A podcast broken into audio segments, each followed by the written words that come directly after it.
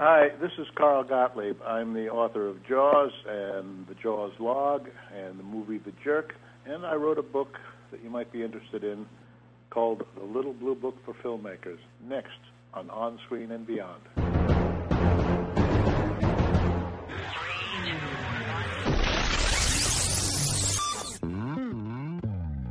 On Screen and Beyond, an inside look into the entertainment world featuring interviews with people from the movie, TV, and music industry, news on upcoming TV and DVD releases, and the rumor mill. And now, here's the host of On Screen and Beyond, Brian Zemrak. It is time once again for On Screen and Beyond, the weekly show that keeps you updated on what's coming away as far as upcoming new movies, remakes, sequels, and TV and movie DVD releases, as well as our interview segment with a guest from the TV, movie, or music industry. This is episode 242 of On Screen and Beyond. I'm your host, Brian Zemrak, and this week on the show, we have a fascinating guest coming your way. You may not recognize his name right off, Carl Gottlieb. Okay? Maybe you don't recognize the name, but you do know his work. Jaws. He wrote Jaws. He wrote The Jerk for Steve Martin. He wrote Caveman. He directed Caveman. He's been in a lot of different films. He's uh, written them. He's been acting in some. He's just got so many things going on. And we're going to talk about all that stuff. It's going to be a great show, so stick around. Be sure to catch him, Kyle Gottlieb, coming up in a few minutes right here on On Screen and Beyond. Well, well, well, time is running out. I hope uh, you've been doing all your Christmas shopping and your holiday shopping and whatever you celebrate. But um, if you do, go to onscreenandbeyond.com and go to our sponsors and go through our site to get to theirs. It'll help support the show. We'd appreciate that. If you're on Facebook, be sure to like us. And uh, on iTunes, well, leave us a review. And most of all, keep listening to On Screen and Beyond. We love it. I uh, love your emails. If you have a suggestion that you'd like to uh, give us here at On Screen and Beyond, send it to us at feedback at onscreenandbeyond.com. See what I can do about getting that person on for you. All right. That's about it. I think it's uh, time to now take a peek at what's coming away as far as remake on Remake Madness here on On Screen and Beyond. Please hang up and try again. Remake Madness. Well, the TV show Family Guy is headed to the big screen from Seth MacFarlane. And the Jim Henson Company will remake the story of Pinocchio, and this one promises to be a darker version, directed by Guillermo del Toro. So he's gonna, you know, he's gonna put a twist on it. And Cate Blanchett is slated to star in Disney's remake of Cinderella. This time it's a live action film and it's looking for release in 2013. That is it for Remake Madness. Coming up next on On Screen and Beyond, what's coming your way as far as upcoming new movies? Upcoming new movies, well, the story of Susan Boyle, the British singer who rose to fame on Britain's Got Talent, will be made into a movie called I Dreamed a Dream. And Robert De Niro is one of the producers of a biopic on Queen's lead singer Freddie Mercury. And you can look for it in 2014. It's going to be starring Sacha Baron Cohen. And 2014 will also bring us a movie about the Great Wall of China called The Great Wall. And it deals with a mystery surrounding the construction of the Great Wall. That is it for upcoming new movies. Next on On Screen and Beyond, taking you down to Sequel City to find out what's coming away as far as sequels. Another day is here, and you're ready for it. What to wear? Check. Breakfast, lunch, and dinner? Check. Planning for what's next and how to save for it? That's where Bank of America can help. For your financial to-dos, Bank of America has experts ready to help get you closer to your goals. Get started at one of our local financial centers or 24-7 in our mobile banking app. Find a location near you at bankofamerica.com slash talk to us. What would you like the power to do? Mobile banking requires downloading the app and is only available for select devices. Message and data rates may apply. Bank of America and a member FDIC. Sequel City, well, Rio 2, we've talked about that already, but it's going to be released on April 14th, 2014, and will center around the World Cup soccer tournaments, and it's going to be uh, with Blu and Jules babies. And the Human Centipede 3, the final sequence, crawls into theaters on 2013. And look for Dan Aykroyd. He says Ghostbusters 3 will be made with or without Bill Murray. And rumors have been around for years about this one getting made. But it keeps uh, keeps coming at us. We'll see what happens. That's it for uh, Sequel City. And next on On Screen and Beyond, we're going to take a peek at what's coming away as far as TV on DVD.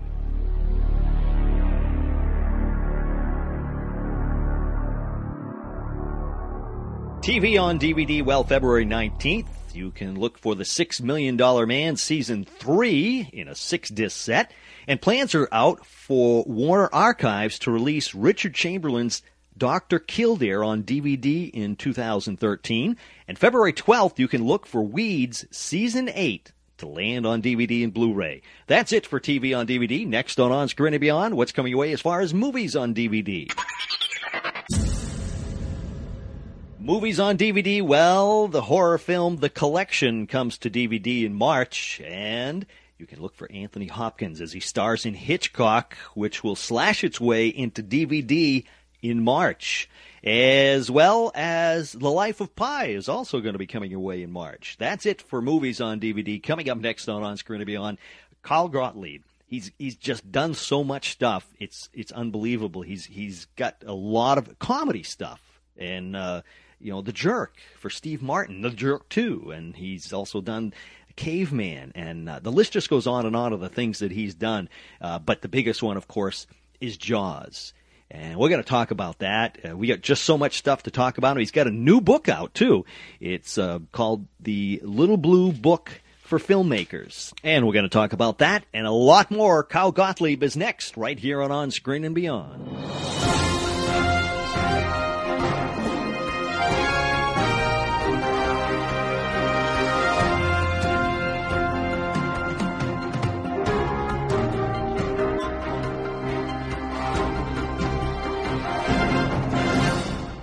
Joining me today on On Screen and Beyond is a screenwriter who has given us Caveman with Ringo Starr, The Jerk with Steve Martin, the classic film Jaws, and many others on the big screen. On TV, he has written for Saturday Night Live, The Odd Couple, Music Scene, and the Smothers Brothers Comedy Hour. He currently has a book out called The Little Blue Book for Filmmakers, which is a must, I gotta tell you, for all aspiring filmmakers. It's Kyle Gottlieb. Kyle, welcome to On Screen and Beyond. Oh, good to be here. Thanks. Kyle, first off, I want to I want to talk about your book because it's a great little book. Uh, if, if anybody is interested in filmmaking, this is a, definitely a must. That was our intention. We wanted to cover most of the bases, and so that if you're out there and you're contemplating a career in film, or even just going into filmmaking as a, a student or a, a, you know high school, college, and do, doesn't matter. It, it's a book that's written to introduce you to the business of movies.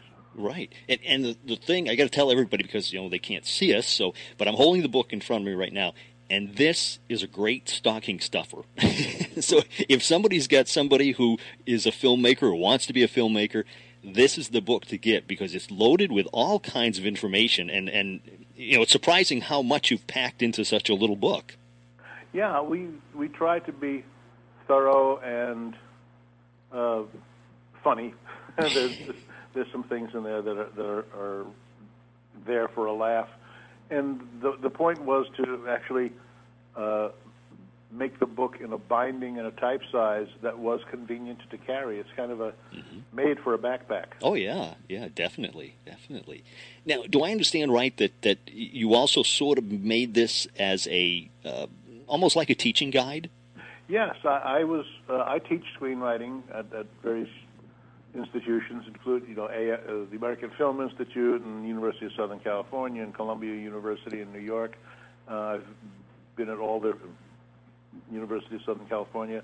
I I I, uh, I have these classes both for graduate students and for undergraduates, and there's a lot that, as an instructor, that you assume the kids know when they come in the room and a lot of the time they don't. And I found that my lectures were, I had to spend some time on, on deep background, on history, on backstory, you know, why we do the things we do. Mm-hmm. And whether you're making digital film or little short bits that you're shooting on your iPhone to put up on YouTube, uh, the techniques and the requirements are kind of all the same whether you're making the Matrix or you know a cat video. Mhm. There's, there's, there's things that it helps to know, and we put all that in the covers of the book. Yeah. Now you mentioned about humor. Looking at the at your credits of the things that you've done, your humor is something I can relate to because it's it's my kind of humor. Yeah. Uh, it's not everybody's humor, but it, it, it is something that I enjoy because you've written for some different shows that just were, you know, really good shows.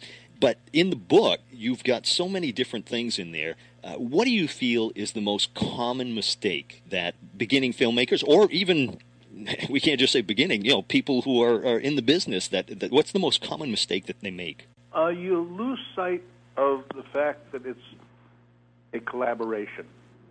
Even if it's just yourself and a friend who's poking the cat from off camera for the video, uh, you have to have people and animals, but mostly people, working together to to make anything in the visual arts. Uh, painters can work alone, perhaps, or sculptors, but even they have assistance. You have a you have a community of effort that produces good films, and you know we use the word films now in, interchangeably. It's not like we're processing celluloid anymore. Right. Most of it's on a digital chip, but the vocabulary is going to kind of hang over for a while. Uh, any kind of combined effort uh, is going to be required. Any kind of effort is going to require a combination of talents, whether it's an eye for composition, an ear for dialogue, a sense of humor, very important. Uh, all these things, they can come from many sources, but if they're pooled together, the result is usually greater than the sum of the parts. How did you meet up uh, meet up with Toni Attell to, to become co-authors on this book? Well, I knew her decades ago when she was a very successful street performer in San Francisco. She was known as Toad the Mime, and was uh, quite quite the figure in, in, in San Francisco. Uh, and then, of course, uh, how, how long can you be a street mime? Uh, she studied with some of the greats, uh, Jean-Louis Barrault and, and uh, Mar- uh, Marcel Marceau in Wow. France and Momoko Yamo in, in Japan. And then she perfected the art of mime, and, and she was drifting into acting, and where she acted and, and was a comedian. Uh, she worked on the new Laugh-In uh, when that show was being put together, and and I knew her, you know, kind of all along the way. We were, our, our paths kept crossing.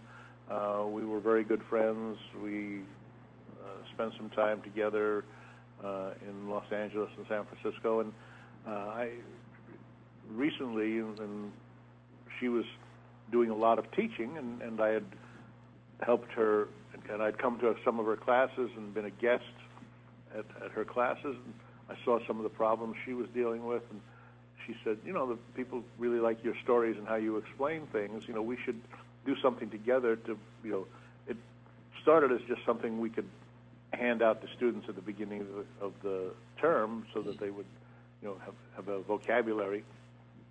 And then it turned into a book. We said, you know what, there's a lot of information here, a lot of stuff that we both know about.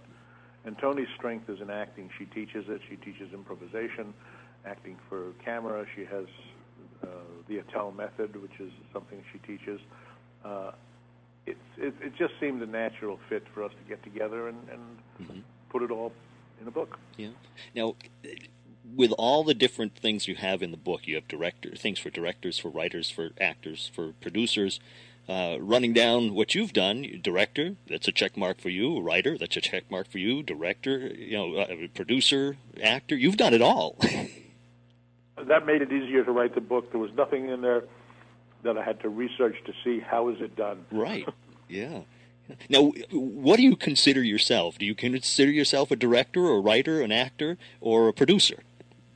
I think I have to quote a wonderful old studio writer named Mel Shavelson, who was all of those things, and I met him when I was at the Writers Guild, where I serve the community of writers. Um, I'm in our union. I'm secretary treasurer. I've been vice president. I've been on the board of directors. But Mel Shav- put that aside. Mel Shavelson once said, I'm a writer by choice, a producer by necessity, and a director out of self-defense. and that that kind of that kind of sums it up. I'm a writer. I work. You know, words are my métier. Yeah. But since uh, film and television is much more than just words, hmm I basically had to learn to do all the other things in order to preserve the words. Yeah. I'd like to get into a little bit of your background just so people know who is behind this book. When you started out, did you want to be a director or a, or a writer? What was your first ambition when you started in the business?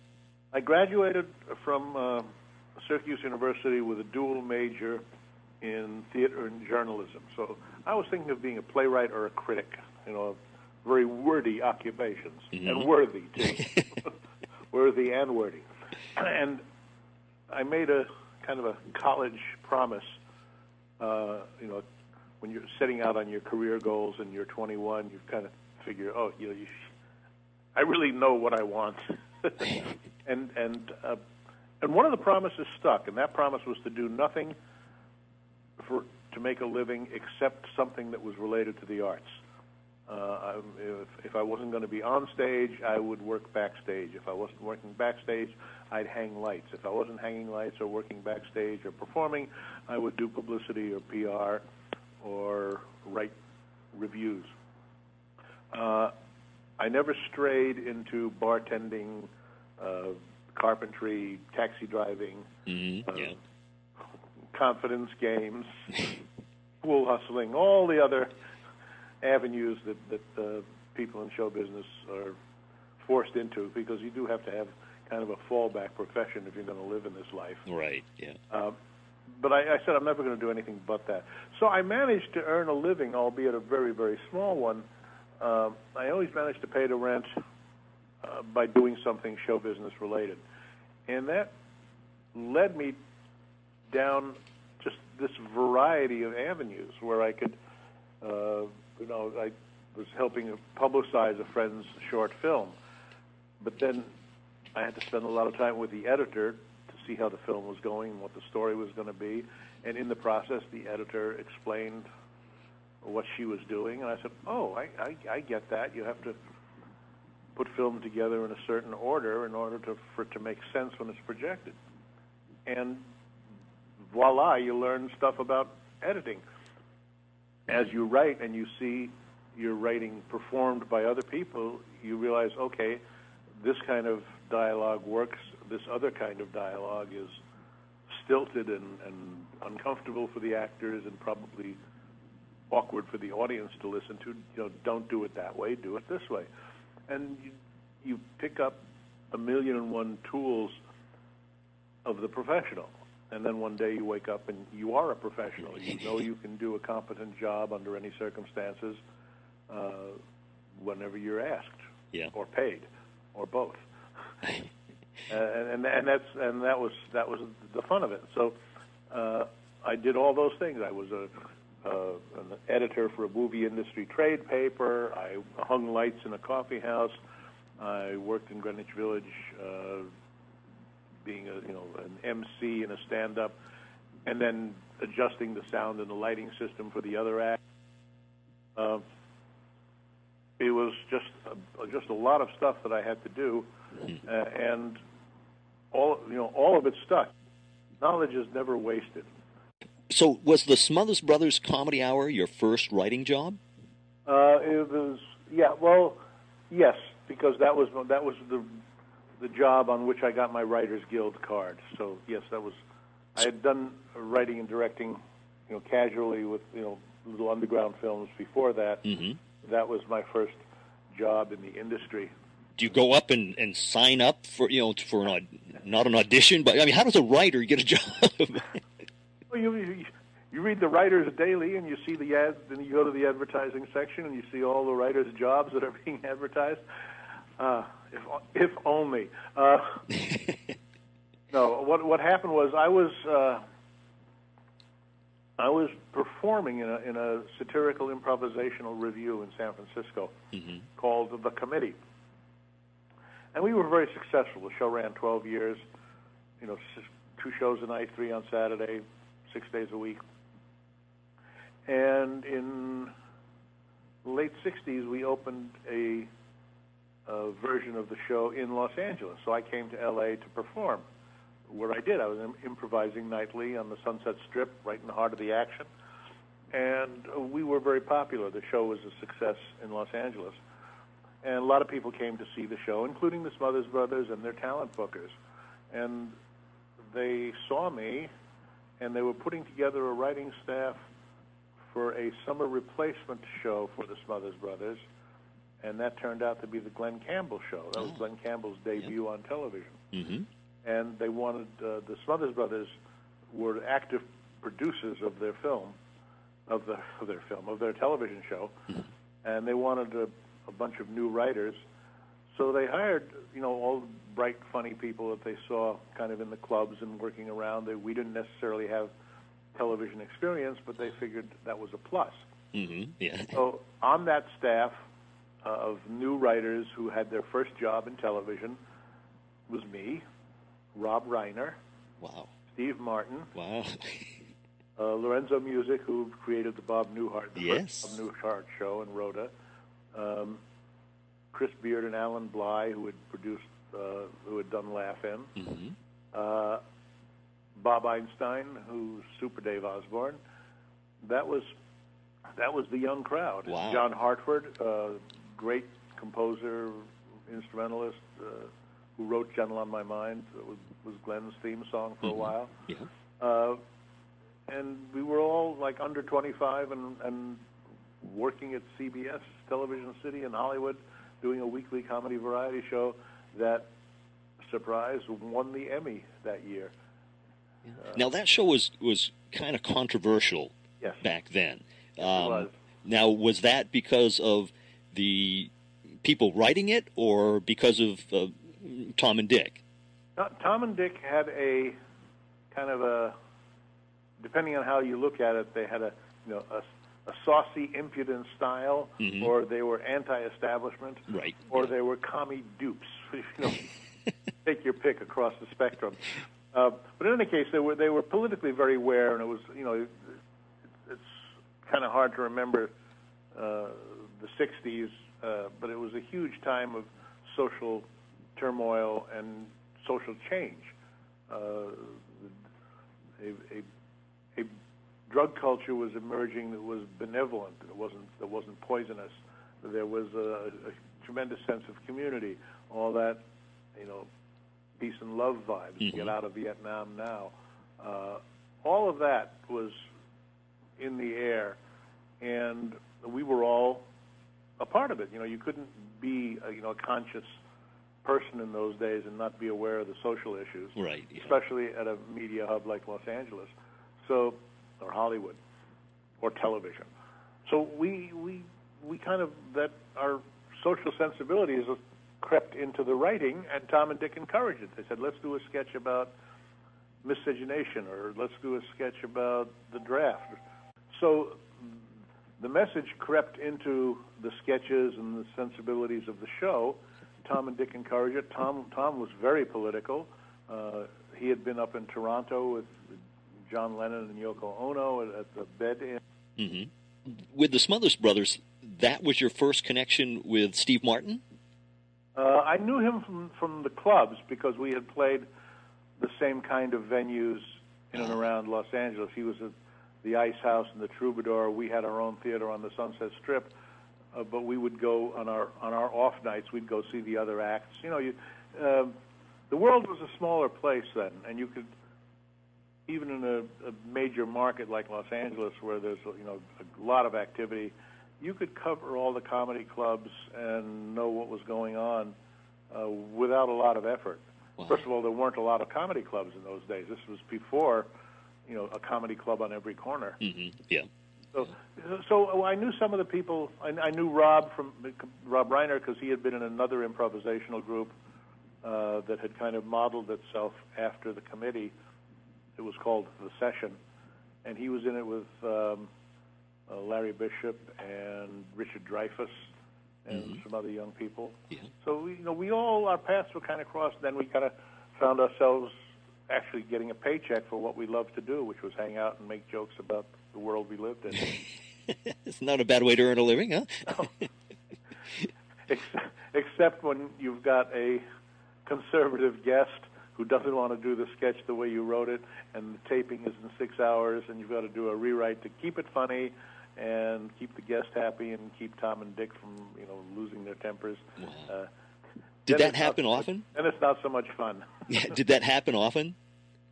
Well, we tried to avoid those bookings. I mean, Tom and Dick were responsible for booking the show, but every now and then we'd have a guest star uh, who we didn't think would be, you know, funny, uh, and then it turned out, in most cases, that they were completely amenable to, to humor. I mean, Kate Smith, the woman who made a, mm-hmm. a life's work out of singing "God Bless America," yeah. Uh, she did the show and she participated. Uh, Liberace did the show. It was very funny. Uh, you know, he, has, he had a comic streak in him that was kind of unexplored hmm. before we got to him. So it was it was uh, it, it was you know it was challenging as they say, but it was it was just great. Yeah. Now, when the Smothers Brothers ended, uh, after that you you went to the music scene, right? Yeah, I did a show called Music Scene. Yeah. And that was David Steinberg and David Steinberg. Yeah, love that show. Lily Tomlin. yes, yes, yeah. It was uh, that was a great show. It was uh, it was the first show that combined. It was kind of an ancestor for Saturday Night Live because it it, it com- uh, combined live popular music mm. formed by the artists themselves. Yes, with yeah. comedy. Yeah. Uh, and, and that was that was terrific. And because in those days, most you know, most of the shows like Dick Clark and the others, if you, if you were a hot record act, you'd do the show, but you'd lip sync your record basically. Right. Yes. Maybe maybe you could perform live on Ed Sullivan, but that was just for the Stones and the Beatles and Jay and the Americans and you know mm-hmm. yeah. the other big acts. But we had every act uh, that was on the Billboard charts on yeah. music scene. Oh yeah, I, I used to watch Owens, that. Buck Owens, Janis Joplin, and Crosby, Stills, Nash and Young, Johnny Cash, Chuck Berry. Uh, it, it was it was a great show. Yeah, legends. Only lasted man. 17 episodes, but they they rocked. Why did it Why did it end? Do you know? Well, it was it was an odd format. It was ABC was trying to dislodge Laugh-In from Monday night, and mm-hmm. Family Hour didn't exist then. So ABC had the bright idea of doing a youth-oriented show that ran for 45 minutes starting at 7:30. Right, and then they did the New People after that, right? Yeah, you know your television. yeah, the new the New People was basically you know Lost or yeah. Lord of the Flies, but you know.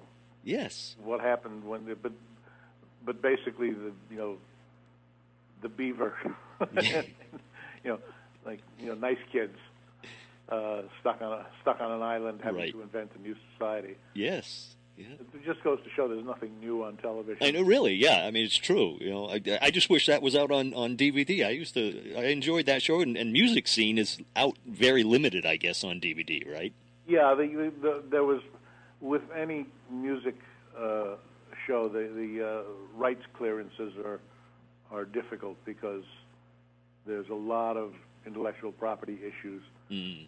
Uh, though a lot of the performances have found their way to YouTube. I mean, if you look up, for example, Janis Joplin, who had this brief, stellar career and died, you know, before she actually even reached the top because she was just so so good and famous, and then overdosed. But yeah, uh, uh, you know, the only some of the few concert performances that are filmed are from music scene. Wow.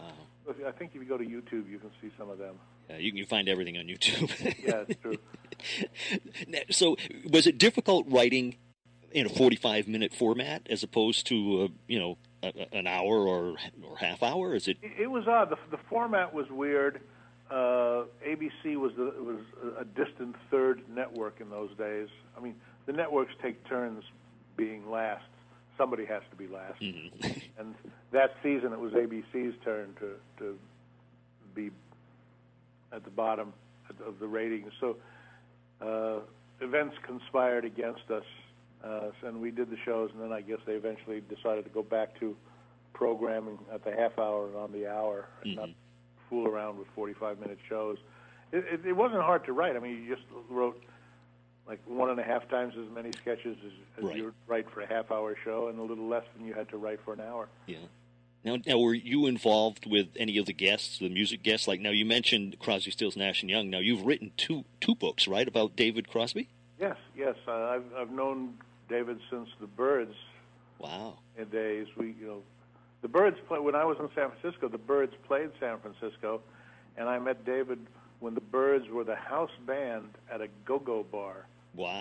called the Peppermint Tree on Broadway, and they were the Byrds were playing for uh, go-go dancers. You know, girls in fringed bikinis and boots yeah. doing the pony and the frug in cages over the bar. That's not the usual music you associate them with, though. Yeah, I mean they, they'd be playing chimes of freedom, and the girls would say, "Don't you have anything with a beat?" uh, and and that that was actually their last bar job because while they were playing that date in San Francisco, their first record, uh, "Turn Turn Turn," was released, Yeah. uh, and was by the time they got back to L.A. at the end of three weeks, uh, they were on the radio and the, they were they were number one with a bullet. Yeah. It was, uh, you know, it was, and I and I've just known David socially for years and years and years, and I was, I kind of lived through his depressing drug era days with him, Yeah. uh, you know, helping where I could, and uh, as a result, and partly also from being in San Francisco in the '60s, where you worked in the same venues. You, we often did benefits with uh, the Jefferson Airplane and, and the Grateful Dead and Big Brother and the Holding Company, and uh, just you know every every Bay Area act. San Francisco was kind of the, the hotbed of, of new music Right, yeah. at that time. So I knew the bands from San Francisco. I knew the Fillmore Auditorium. I knew Bill Graham. And uh, when we knew it doing music scene, I reacquainted myself with a lot of the bands and the acts. So we were doing comedy and music. So it it was uh, it was a natural. Uh, and I'm st- I'm still friends with some of the music acts that I met back in those days. Really? Uh, uh, you know the the, the survivors. Uh, it, it's it, it, it's it's it's in some ways still a small world. Yeah. Oh, yeah. Yeah. When you need mealtime inspiration, it's worth shopping Kroger, where you'll find over 30,000 mouthwatering choices that excite your inner foodie. And no matter what tasty choice you make, you'll enjoy our everyday low prices, plus extra ways to save, like digital coupons worth over $600 each week. You can also save up to $1 off per gallon at the pump with fuel points. More savings and more inspiring flavors make shopping Kroger worth it every time. Kroger, fresh for everyone. Fuel restrictions apply. We're going to get to Jaws. I mean, obviously, that's a big one. But uh, some of the other ones you did, uh, Steve Martin's The Jerk. Yeah. Now, you wrote that story, right? Yeah, Steve and I wrote the, the credits are story by Steve Martin and Carl Gottlieb, screenplay by Steve Martin, Carl Gottlieb, and Michael Elias. Yeah. Now, that's a, that that is a, a riot of a film. Uh. I thought it was funny, and I noticed you had a part in the film. Yes, can I say the name on the air? Oh, sure. I play the character of Iron Balls McGinty. Yes. Not many people can have a character name like that. right. Now, did you write that for yourself, or were you even thinking of you playing that part, or did you just write it and then somehow you ended up doing it? Uh, I, I, I just wrote it, and we we filmed the scene. And when we were staging the fight, the the climax was this uh, this enormous kick to the groin, accompanied by a sound effects of a of a clank. and then you cut to Steve and Bernadette in the restaurant afterwards, and he's nursing a a broken foot, and she's saying to him, "You had no way of knowing that was Iron Balls again." uh, when you're writing this stuff, I mean, I can picture you and Steve Martin sitting down with a couple of beers and and just rolling things out, and it must be nonstop. Well, it, it's nonstop until it until it stops, and then you just sit there staring at each other. The only other pink things in the room, with an electric typewriter in those days, no computers, with a typewriter just humming quietly, as if to say, "I'm waiting." yeah. write something funny. So, how long did it take the two of you to write that story? Uh, probably three, four months uh, for the first draft, and then a month or two after that for polishes. And then in the meantime, while we were doing that, we filmed a short subject called The Absent Minded Waiter uh, Mm-hmm. that Steve starred in with Teri Garr and Buck Henry, and I directed. Ah, yeah. That was that was that was great fun. And then Carl Reiner. Uh, oh, then then the geniuses at Paramount decided they didn't want to do a Steve Martin movie. So uh, his producers went across the street to Universal Studios and made a deal over there, and the rest is history. Mm-hmm. And uh, in in the process, the script was rewritten a few more times uh, by a very very funny writer named Michael Elias, who's an old friend of Steve's. And then, of course, Carl Reiner, who's no comedy slouch, Mm-hmm. Yeah. he, he, he contributed a tremendous amount to it. So, again, there, there- there's an example of a work that was a great collaboration. wow. Jeez. Now, now you mentioned directing. Um, now you wrote and directed Caveman, correct? With uh, wrote it with Rudy DeLuca. Ah, yeah, yeah. So, so uh, how? I mean, that had to be a difficult film to write because, I mean, there's no dialogue or very little dialogue, just oogs and ugs. Oogs and Uggs, but the when we wrote the film, in order to you know, kind of make it look like a normal script, and uh, to give the actors something to hang on to, mm-hmm. we wrote it like a screenplay with dialogue, and it, let's say uh, Ringo's character name was Atouk, so Right. the, there'd be a block, you know, where you normally do dialogue, you put Atouk, and then you would put in parentheses as if to say, and then you would put the text of what he was supposed to be saying, you know, I love you, or I, you know, what am I going to do with this situation? Mm-hmm. and then we would say, as if to say, we'd put the dialogue, and then we'd put "Ug- uh, Ugalunda Lana, and and because the actor knew what the sentence was supposed to mean, he could say it, and the audience would get it just as if it were dialogue. Right. Yeah. Yeah. So that that was that was a challenge, and and as it turns out, the film you know is is full of visual gags, and and and it's uh, set in this visually very interesting prehistoric time. Mm-hmm. Yeah. Uh, so it was, you know, it was again fun and challenging to tell a story without a lot of dialogue. We had we had essential dialogue. We had all the verbs, you know, to make, to do, to love, yeah. to, to fight. You know, synonyms for monster, verbs for to make love. Uh, zug zug. now, now, did they have to follow exactly what you wrote? You know, like you say, zug zug, or or you know, some of the when they were trying to make a sentence. Uh, did they have a script to follow, or did, did you just say, just go ahead and No, make no, some they, noise? they had a they had a script to follow. We we had a vocabulary. We had we gave them a little glossary at the beginning of the shoot. We gave them a sheet of paper with all the uh, the translations, hmm and they were free. To, but they had, they kind of had to stick to the words that we had invented for the language. Yeah, yeah.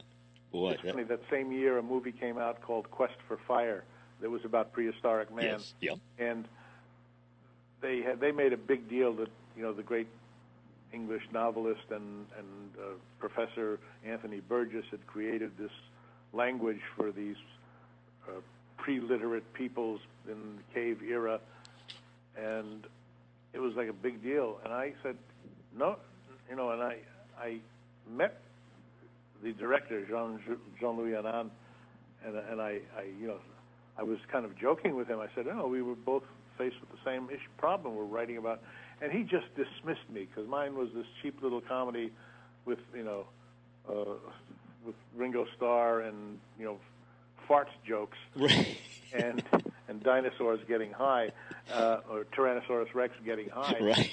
and he is his was this you know incredible you know exploration of the human condition with you know Daryl Hannah, the cute blonde cave girl saving all the kind of brown skinned stupider cave people. It was kind of a racist film, but, Mhm, but, yeah. uh, uh, and he he didn't accept that we had the same problem, and we did. Yeah. We had to communicate using a foreign language that our cast understood, and that the audience would have to figure out from the context. hmm Yeah. And you can actually figure out a lot, a lot in a in a visual medium, because our principal way of getting information is through our eyes. If you can see stuff, you can understand it. So, uh, language isn't as important as some people think. Right. Yeah. Now, when you cast Ringo Starr in there, was was it written with the intent that he would be in the film, or did it just no, happen? it was written. Uh, it was written for kind of a, a, a, a, modestly sized. Uh, well, it was written for like a schnook, you know, for for a, kind of Sort of like Gilligan's Island. like, like yeah, kind of like for for a, for a clever for a clever loser, Yeah, like a Gilligan type. Yeah. Gilligan, uh, or or or somebody small in physical stature. And when we started casting, this was before Danny DeVito ever had a career, so we didn't know about him. hmm So it was it kind of boiled down to Dudley Moore or Ringo. Ah. Okay. Dudley Moore was busy, now, were you a fan of the Beatles? of course. Yeah. How, how could you not be? Yeah. Had you known Ringo before he was in the movie, or No, no. I had just uh, I had met him once. He had committed to the picture. He was living in Los Angeles at the time, so I met him during the interviews and, and during the casting process. And then once he was set for the film, we still had a few months of prep before we moved to Mexico to do the actual filming. So I, I would see him around town, or we'd, socialize occasionally. And I, we gave a big cast party for at my house. My then wife and I gave a big cast party for the producers and cast and and crew before we left for the wilds of Durango, Mexico. And uh, at that party, Ringo and Barbara Bach locked eyes, and by the end of the picture, they were an item, and they've Yeah. been together ever since. wow, yeah, and that, that's that's really you know quite a thing in, in the business they're in. It is. It is. It, the, the longevity of that relationship is uh, is blessed. yeah, yeah. Now Jaws. Ah, the fish. Yeah. How did you become in, involved with Jaws? Um, I remember early in this interview, I said that I was talking a lot about collaboration and community. hmm Um, Steven Spielberg and I had the same agent, a guy named Mike Medavoy, who worked at ICM. And Mike was very big on putting his clients together, you know, kind of cross-pollinating talents. hmm And so he, he introduced uh, Steven to me and me to Steven. Uh, Steven was a new kid in town. He was working as a contract director at Universal, the youngest guy doing television in those days. Uh, and we got on well. He was new in town. I had been here for four or five years already. Uh, I knew a lot of filmmakers and experimental visual artists, and we would go around to you know these watch these 16 millimeter underground films being screened. We, anywhere there was a movie being screened that wasn't in a, in a theater, you, you know, we'd find it. And we, we hung out. We wrote some projects together, hoping to sell them. Couldn't sell a project together because Steven was locked in to direct. If we, you know, if we went out on a with a with a movie to sell, hmm the understanding was that if the studio bought it, they'd have to hire Steven as the director, and nobody would take a chance. Yeah. Now, now they're begging him. It was the world would have been a different place if we had gotten out there and sold some of that stuff early. In any case, we didn't, and Steven went off to do Sugarland Express for Zanuck and Brown, Mhm. and came back and saw the script for Jaws and said, maybe I'll do this next if you guys are good with that. And Zanuck and Brown thought he he might be good for the picture. And then he sent me the script and said, "What do you think?" And I told him what I thought. And then he said, uh, "Do you want you could be in it as an actor?" I had been an actor in a couple of other Steven Spielberg movies uh, for television. hmm He said, "You know, why don't you come on as an actor? Do you see a part in here that you could play?" So I looked at the script with like a true artist and counted all the lines. And the guy who had the most lines, who wasn't already cast, was Meadows, the publisher of the paper. hmm So I said, that's a good part, because he appeared on a lot of pages. And I went through the studio casting process. I was approved to be a member of the cast, so I was going to be on location for a little while doing that part. And then we had a long conversation with the producers about the screenplay, and the bottom line was they hired me to do a dialogue polish, very very close to the start of production, and then uh, that little dialogue polish turned into a complete restructuring and reworking of the script. And we, I was writing, you know, during production and while I was acting, and when the smoke and dust cleared, I shared the screenplay credit with Peter Benchley, who wrote the novel, Mhm. the first draft, and I played a part of Meadows, and then the rest was history. Yeah. Now, w- w- with your book, the Little Blue Book for filmmakers, um, you know, you, you're trying to help people avoid problems and things. Uh, Jaws, I take it, gave you a lot of experience with that. I understand there were a lot of difficulties in the production of it. huge huge problems with with uh, with Jaws, mostly due to the mechanical shark. Uh, some that completely unrelated to the shark, but just having to do with a company being on an unfamiliar location in an area where half the population had no interest in having a film company messing up their daily routines. Uh, so there were a lot, uh, you know, lots of challenges. But the beauty of Jaws, in terms of its production, was it was a classic studio film. And by 1974, when Jaws was made, the studio system was a pretty marvelous thing to see in operation. It had evolved, you know, for 60 years of Hollywood. They really knew how to make a movie under, you know, the studio way Yeah.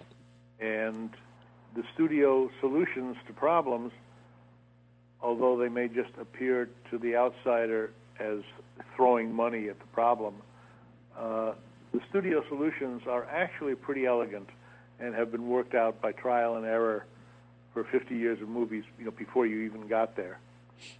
And when I wrote that book, The Jaws Log, which is about the making of the movie, Mhm.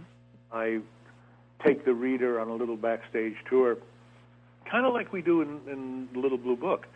Um, and I explain, you know, why things are the way they are in the making of movies, because there's a history to it, and there's a, you know there's a right way, a wrong way, and the studio way Right. of doing things, and and the studio way sometimes, uh, you know, was is highly evolved or was you know, a little less so now, but in those days, you you could safely say that if you had a Hollywood crew and professional people working on a production with the backing of a major studio, uh, they knew how to make movies, no question about it. Yeah. Yeah. Now, when you wrote uh, Jaws two and Jaws three, uh, I mean, after writing Jaws, it was such a big film. Uh, is is it daunting to try to do a, a sequel to a, movie like that? Uh, yeah, I I mean, it- and, and in, in both Jaws 2 and Jaws 3D, I was kind of hired under similar circumstances. They started the movie without me. They had a script that they thought they liked. They had a director they thought they liked on Jaws on Jaws 2, and once the new director and his wife, who had screenwriter uh, ambitions, had tampered with the script and started shooting it, it became evident from their work that they were not up to the task. And it was a huge franchise, obviously, being Oh, the yeah. sequel to the you know biggest movie of all time. So I was brought in at a, a very decent salary, which was a great motivator. Uh, and I did what I could to fix the script. And what people forget is that Jaws 2 was the most successful sequel in the history of movies until Godfather 2. Really? Wow. Yeah, it was a, it was a it was a very successful sequel. It it, it played well. You know, it was it was well received globally. Um, nothing to be ashamed of. Right. It wasn't didn't have the magic of the first one. Right. That's. I mean, when you're working against with not just Jaws, but any film, I think it's always difficult because your people are looking back at the original, and Right. they want that same feeling. Right, which is the genius of Coppola when he did Godfather one and two. I mean that. I mean he. I think he's he did it as well as anybody's ever done it, and as well as anybody may ever do it in the future. It was uh, you know quite artful and, and beautifully worked out. Yeah. But normally, you know, there's an iron law of sequels that I quote uh, frequently. It's only the last one loses money. You know, uh, which is why we see, you know, Friday the Thirteenth Part Twelve, right. Police Academy sixteen, yeah. And you know, and for all we know, Transformers twenty five. right. In the year in the year twenty one hundred, there will be Transformers movies probably. Right. now, with all the films you've written and uh, directed, and and also um, the TV shows that you've done, I mean, you've done some great stuff. But for you personally, is there any that you feel that you know this is the one you enjoyed the most? Well, um, paradoxically, you know, the Jaws was uh, the most fun because it was um, it was a, a true collaboration. Nobody had anything to prove. Steven did not yet have the reputation that he has now. He had, his first film had been a box office flop, a, a critical success, but a box office flop Yeah. he needed a commercial hit. Jaws had all the earmarks of a commercial hit. It was based on a popular summer novel. Uh, there was a good awareness of it. Uh, you know, nobody knew that it would, you know, strike that chord in the public. But while we were making the film, we were working under very difficult conditions, a long way from home. Uh, when I left the set, I had been there for three months, and Steven and Robert Shaw and Richard Dreyfuss and Roy Scheider had to stay and do all the stuff at sea, which took months to get 30 seconds, you know, six minutes of usable footage. Right. Wow. Uh, it was a very, a very difficult and challenging film, but it was solved by colla- collaborative effort and enthusiastic producers who supported the project. It just kind of it got made in spite of everything, and because everybody pitched in, everybody was kind of selfless about it. I mean, mm-hmm. the illustration I use is that the part of Meadows, the part I had signed on to be an actor, when I was doing the rewrite as a writer, I had to cut the part of Meadows. That's the most painful thing you know you have- an actor writer can do. You- Right. You're working on the script and you're saying, "Well, give this guy less dialogue. Yeah. Cutting your own wrist. Take him out of this scene." Uh, it was, you know, that was that was hard to do. Normally, I, you know, uh, in a in a more you know egocentric production team, I'd be arguing, "Well, Meadows has to be there for this," and I'd invent reasons for it and put my character in the scene and try to you know pump up my uh, my my on-screen time. But I, I, I didn't even think of that for a moment. It was if it was necessary for the story to cut Meadows out of it, out he went, yeah. Yeah. uh, and that and the whole film was done that way. Wow. You know, every compromise that was made was made for the most uh, satis- when when when we had to compromise because of time or budget, the compromise was always the best that could be achieved under the circumstances. Mm-hmm. Yeah. Uh, and the the obviously the that dedication shows up in the sincerity of the film. Yeah. Yeah. Well, Kyle, I'd like to finish up with uh, two final questions. Sure. Taking us away, stepping back from your films and your TV shows and your writing and directing and everything else in your book, when you sit back and watch TV, what's your favorite TV shows now and of all time?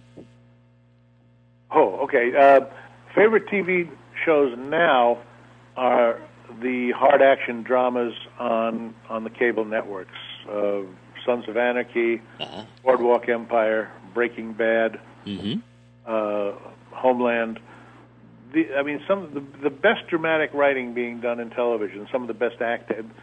Not never mind television. Some of the the best sustained dramatic writing being done for the screen these days is on the small screen. Mm-hmm. I mean, you know, every week they do episodes that put most movies to shame. Yeah. Uh, and I, and I, I kind of love basic cable Mm-hmm. uh, because they they're allowed to take chances. They're allowed to deal with controversial subject matter, right. and they- they attract you know an awfully lot of wonderful, talented writers. So uh, there's that, and and some of the comedy shows, uh, you know, obviously you know things like Family Guy, uh, Mhm. uh, and Parks and Recreation. These these are these are shows that just you know resonate. They're they're funny. They're they're real.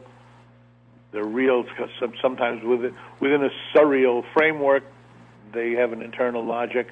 Uh, they're just they're just fun to watch. Yeah. Um, that's television. Um, movies is a less interesting place to watch Well, things. that, that was my next question. What's your favorite movies? Oh, uh, oh, and oh, but I, should say, but- and the favorite old television shows Oh, yeah. things like Your Show of Shows and Classic. uh, yeah. old Lucy episodes. Uh, the, the, some, of- some of that stuff that's uh, that's still on, uh, running running out there on TNT and, and Yeah. Nick at Nite. And We're so lucky to be able to see those things over and over if we, you know, if you choose to. the old days, you wouldn't have that chance. Yeah. So, uh, kind of yeah, the kind of golden age of series television. I like you know, Frasier and Cheers and and uh, Mhm. the MTM shows. Yeah. Uh, th- th- those were my favorites. Yeah. Now, what about movies? What What are your favorite Movies, uh, boy, you know, I'm I'm a member of Motion Picture Academy, so I get a chance to see most all I, all the nominated films certainly, and I get screeners of of uh, films sent to my house that Mhm. producers want to be considered. You know, you get these screeners for your consideration Yeah. and I'm exposed to a lot of the modern movies, and I hate to say how how little I enjoy them. I mean, Really? In, in a, the big studios are making these giant sequels, prequels, reboots, comic books. Mm-hmm. Uh, there's not a hint of original thinking in, in at the executive level. They just making Did you hear the rumor that they're going to make a sequel to Casablanca? Uh, yeah, I've heard that. Uh, uh, you know, I couldn't believe it. you, you know, yeah. I mean, why? yeah. You know? That, I mean, it, it just totally blew me away when I heard that. Yeah, and and and, and it, it's it's like you know, I- I'm I'm going to write uh, I'm going to write Dickens' Great Expectations again. yeah. No, you no, you're not. You're not Dickens. You you know, it can't you know it can't be done. You can make a good movie, Yeah. but why? That one's been done. hmm You, know, you can't paint the Mona Lisa twice. Right. Yeah. Yeah. uh, and and and it's it's foolish to try. yeah. It's copying the masters is something that art students do to develop their eyes and and their their hand skills, Right. Yeah. and they copy. Yeah. Uh, for a commercial studio to copy is basically saying, "I am so callow and inexperienced and stupid that I can only reproduce another great artist's work." hmm Yeah. And Uh, it's it's, that- it's that- you know they're going just for the money because obviously there's people out there who are writing good stuff, but they they want to go the safe way. I think. Oh, absolutely. I mean, you know, no, it's, it's, it's if you spend 150 or 200 million dollars on a uh, gadget film, uh, you can t- turn to your shareholders and say, "Well, I'm just doing what works." Hmm And sadly, that film will probably make money globally, unless it's John Carter on Mars, which is a smack in the face for everybody who thought that the formula was uh, foolproof. Yeah. Yeah. There's nothing foolproof, and there's a lot of fools in Hollywood that will prove that to you. um, every every decent film that I'm looking at uh, is an, is an independent picture with multiple sources of financing, because in those you know no stupid studio would put up the entire budget, Yeah. and as a result, uh, you have and and and apparently really good work is being done. Zero Dark Thirty is is uh, probably very going to be very effective. Mhm. Uh, uh, some of the smaller films, the European film, The Untouchables. There are quality films out there. Argo is very entertaining and, and fast paced. hmm These are films kind of made outside the normal studio development process Right. because the studio development process is broken. Yeah. Uh, and I don't know how they'll recover from that because if cause if they don't, um, they will go the way of the dinosaur. hmm Yeah. Yeah. So of, of, of the new movies, there's hardly anything I like, and and and in old classic films, uh, I I tend to drift over to you know, boys' adventure fiction and westerns. You know, The Wild Bunch, Ah, uh, yes. uh, The Magnificent Seven, Casablanca, of course, hmm uh, Gunga Din, one of the great Yep. black and white adventure films of all time. Uh, anything with Buster Keaton in it. Uh, I was going to say any comedies in there because Oh, I mean you write comedy too. Oh, Buster Keaton and Charlie Chaplin, of course, yeah. and and uh, some of Billy Wilder's earlier comedies. Yeah. Uh, some of those, and and and Preston Sturges. I mean, there's there's a film called uh, Sullivan's Travels, which is a magnificent piece of fluff, but with a very accurate depiction of Hollywood studios Hmm. Yeah. Jeez. and of Paths of Glory. Kubrick, you know, genius, absolute genius. Yeah. Hmm.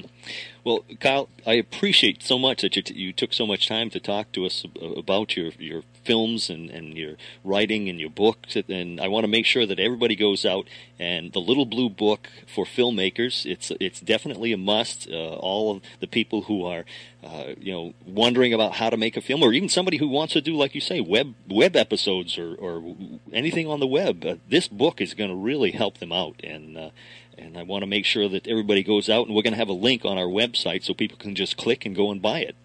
That'll be great. It's uh, uh, it's it's worth buying. I you know I, I'm not just speaking as an interested author, uh, but as someone who wrote a book to fill a niche that I thought was kind of empty, and uh, I hope that our book and others will help young filmmakers Yeah, make it- better movies. yeah. It's just, I mean, it's loaded with so much information. And like I said, it's it's so much packed into a little a little book that it's unbelievable. well, thank you very much, Carl. I appreciate it. Thank you for joining us. Okay, thanks.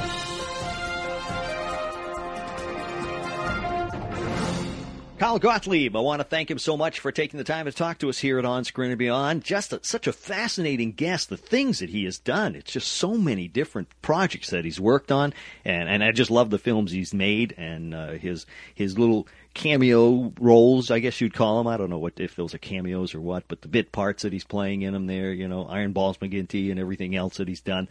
Uh, you know, look him up on IMDb. You can see all the things he's done. He just fascinating, and uh, the stories he's told us. Uh, tell a friend. Be sure to have them listen to this episode of On Screen and Beyond because uh, Carl's a great guy. That is it. We are done with another episode of On Screen and Beyond. And uh, I want to remind you once again if you're doing your last minute shopping, be sure to go to onscreenandbeyond.com and uh, click on our sponsors, and that will take you to uh, their site, and you can do all the shopping. Doesn't cost any more, and it's no different than going to them in the first place, except that will help support the show on Screen and Beyond. So it's your way to help us out. We'd appreciate that. And uh, whether it's uh, the, if you're listening to this after the holiday season, it doesn't matter. Just keep shopping. you know, if you if you got a little money to uh, do some shopping on your own, go ahead and do that. But it's year round. We have those uh, connections that you can click on it, and uh, we'd appreciate that. So, if you have a suggestion that you want to get out to us, uh, you'd like to have somebody here on On Screen and Beyond, email it to us at feedback at onscreenandbeyond.com. I'll see what I can do about getting that person on. And uh, if you just want to chat or just send something to me just to say hi, whatever, or to let me know where you're from. I always love to hear where our listeners are here at On Screen and Beyond. And uh, we, I, I get emails all over the world, and I've had people from uh, uh, Asia, China, uh, Germany, uh, where else? England, Mexico, uh, Brazil, and just so many different places. And I love to hear from you, and uh, you know I appreciate it. Uh, anytime you uh, leave a suggestion or or uh, you know something that'll help us improve the show, we'd really enjoy hearing from you. So, anyways, if you want to do that, email me at feedback at onscreen to be on. I get to read them all. I read every one of them, and I try to. An- I will answer every one of them. I'll try to do it as soon as I can. Uh, but sometimes uh, I get so many interviews going on that uh, it just it builds up, and I don't have time to do it as fast as I wish I could. But if you do, go ahead. Love to hear from you. Well, that's it. That is a wrap for this episode of On Screen and Beyond. And until next week, when we once again take you on screen and beyond, I'm Brian Zemrak. Take care.